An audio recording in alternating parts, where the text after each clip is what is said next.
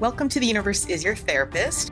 We are your hosts, Dr. Amy Hoyt and Lena Hoyt. We are sisters. Take a seat and let's dive into this week's episode.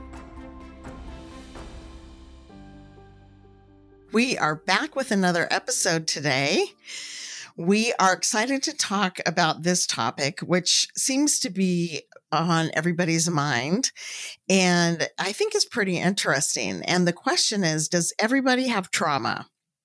And the way I think about it, Wendy, is that having had a traumatic experience does not automatically make you diagnosable with post traumatic stress disorder. And so when we're talking about trauma in our program, I'm always talking about events that have occurred that have been so overwhelming that we didn't have a way of coping with them. And our nervous system was so overwhelmed that as part of the result of the traumatic event, we have an altered sense of self or sense of the world. And I would say that yes, everybody has had some event, if not multiple events, that have um, altered their subconscious understanding about themselves as lovable, worthy, worthwhile, valuable, that sort of thing. And so I know that some people disagree strongly, but that's the premise that I come from, having started my work in 99 with abused children and continuing work with um, children who have high anxiety and sometimes the the kids and teens I've worked with with high anxiety, their anxiety causes trauma because it interferes in their relationship with their caregivers. And they hear a lot of times that they need to not worry about things and that they're being silly and that sort of thing. So, the way I think about trauma is that it is something that occurs usually in relationship and it has a negative impact on our relationship with ourselves, with others, and with our higher power. What are your thoughts about trauma? You know, it's very interesting. I was looking at some of the trauma literature recently because I was wondering why do some events happen to people? If it's the same event some people might process that trauma faster and some it might linger with them for a long time.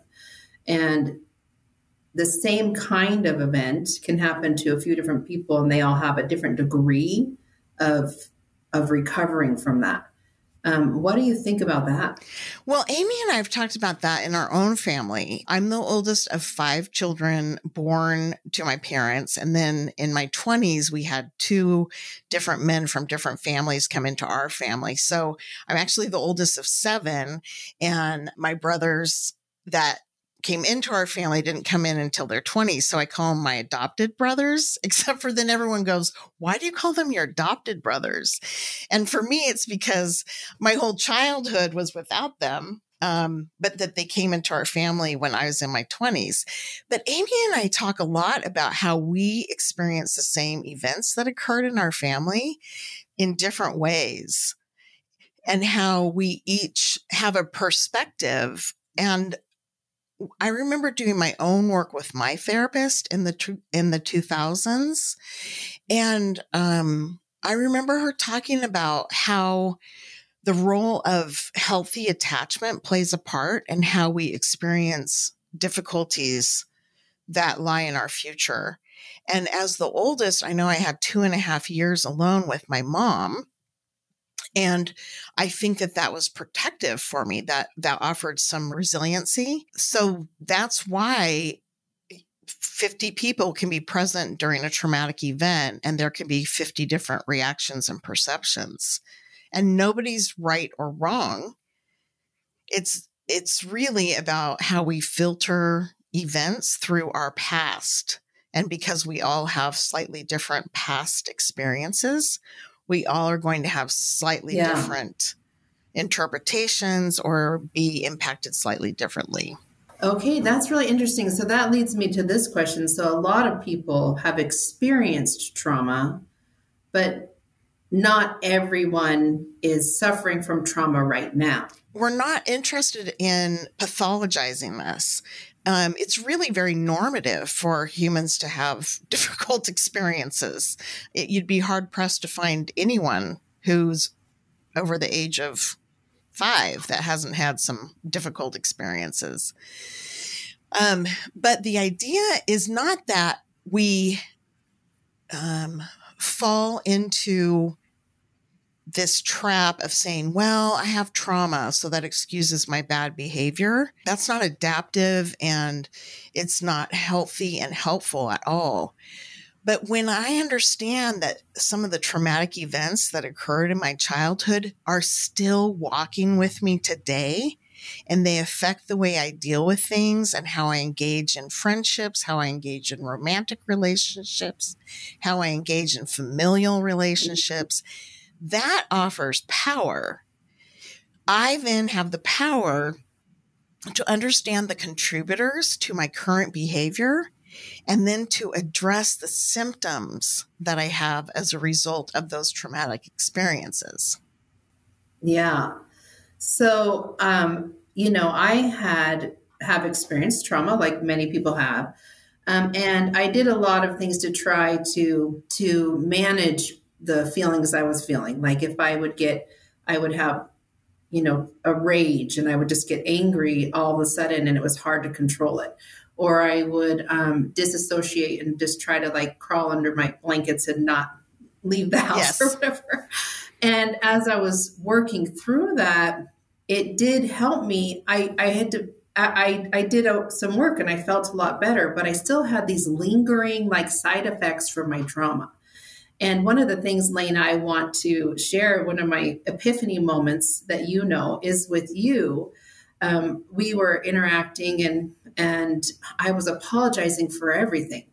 Um, when I was undergoing trauma when I was younger, it was helpful for me to apologize because sometimes it lessened the blow. But at that point in my life a couple of years ago, it wasn't serving me anymore. No one was asking me to apologize if I overcooked the rolls or um, I made something for someone it didn't turn out exactly how I wanted it to be for them, or um, if I bought someone a present they didn't like. They weren't asking me to apologize for any of those things. And Lena, you said to me, you don't need to apologize for all this stuff. You need to try to stop doing that. And I didn't even really realize I was doing it. And then all of a sudden, I started listening to myself and I thought, oh my gosh, this is so annoying. I'm apologizing for my mere existence, like every single thing that I do. And so that did, it was very powerful for me because it helped me recognize it and recognize where it came from and that it's not serving me anymore and I don't need to do that. And it might even be negatively affecting the relationships I had by doing that all the time. And so I made a conscious effort to reduce that. And I do, I have to admit, I do sometimes apologize unnecessarily still, but it's not nearly as no, much. It's totally not. It's it's hardly ever. Yeah, I remember we've had a couple of conversations over the last six years about that. Um, but yeah, you you've really been able to nip that in the bud. And it's it's much more enjoyable for me to spend time with you when you're not apologizing for everything. and for being exactly. there with you in the room. Yeah, exactly. So um and and it's a way to to um, recognize our own humanity like we're human and we are going to be silly sometimes and we're going to be foolish sometimes and to have an autonomic reaction like out of your nervous system where mm-hmm. um, saying i'm sorry was protective that's really difficult to retrain your brain, but you've done that. It's super cool to see. Yeah. But I love, for me, that's such a powerful example because just what you just said is that when you're talking about are we experiencing trauma and it's not an excuse to just do whatever but um, but there are some things that i didn't even realize i was doing that and i didn't mean to be doing that and it was just a reactive kind of thing and but observing like you talk about benevolent curiosity just looking and observing what i'm doing and having you help me um, point it out helped me understand how to make a change and how how does it impact you that you're not in a place where you're automatically apologizing for things Oh, this is a great question, Lena. So, one of the things for me is that I am not as worried about what I do, say, or produce. So, I mean, I, I want to do a good job. I, I want, you know, to be kind, but I'm not walking into it concerned that I might have to apologize for being myself and trying my best. Yes. Uh, I would think that it would free up a lot of energy. It helps me proceed with confidence in the tasks that I am doing, a little bit more confidence. Yes, that makes a lot of sense. Um, today in our communities, I posted about um, where our energy goes like what happens to all my energy and i was talking about how when i was first introduced to 12 steps through al-anon the program that is for family members who have um, or, or for people who have alcoholics in their lives when i was first introduced to that it was so fascinating to me to become gradually more and more aware of how much i was trying to control things that I had no power over. And so it made me think about the expenditure of energy. And when you're on hyper alert or hyper vigilant to make sure you're not offending anybody, um, and so you're constantly mm-hmm. apologizing, mm-hmm. I think that takes a lot of energy too. It's it could be exhausting. Yes. Yeah. So how does that play into um, when we're talking about does everyone have trauma? Um, so there's we have people that have had trauma and are dealing with it, and then we have different stages. Like I had these residual effects of trauma. How do I know that I'm just having a residual lingering effect that I can change? And when I need to get more help because I'm in a higher state of oh, trauma. I love that. The way I think about it, that's such a good question. If you think about the idea that it is our right and our responsibility as a human being to have self regulation. And that word in front of regulation, self regulation, is vitally important because what most of us have learned to do is to have regulation only through what other people will do according to our will. So, um, the most common example of this when I uh, work with teens and parents is I'll hear the parents say something like, I wouldn't have to yell if you'd listen the first three times to what I asked you to do. And that is a perfect example of how we grew up in a culture that I'm not responsible for whether or not I yell. You're responsible for whether or not I yell. So if you would do things the way I want you to, and the time I want you to, and the manner I want you to, then I wouldn't have to yell. And it may seem a silly example, but it's such a basic one because I think we we all have some familiarity with that. I wouldn't be disrespectful to you if you weren't disrespectful to me. And the concept of being able to regulate our nervous system and our emotions from within is one of the most freeing things that we can do when we are um, experiencing distress because things aren't going the way we would like them to, those are perfect moments to pause and to notice that we are being externally regulated.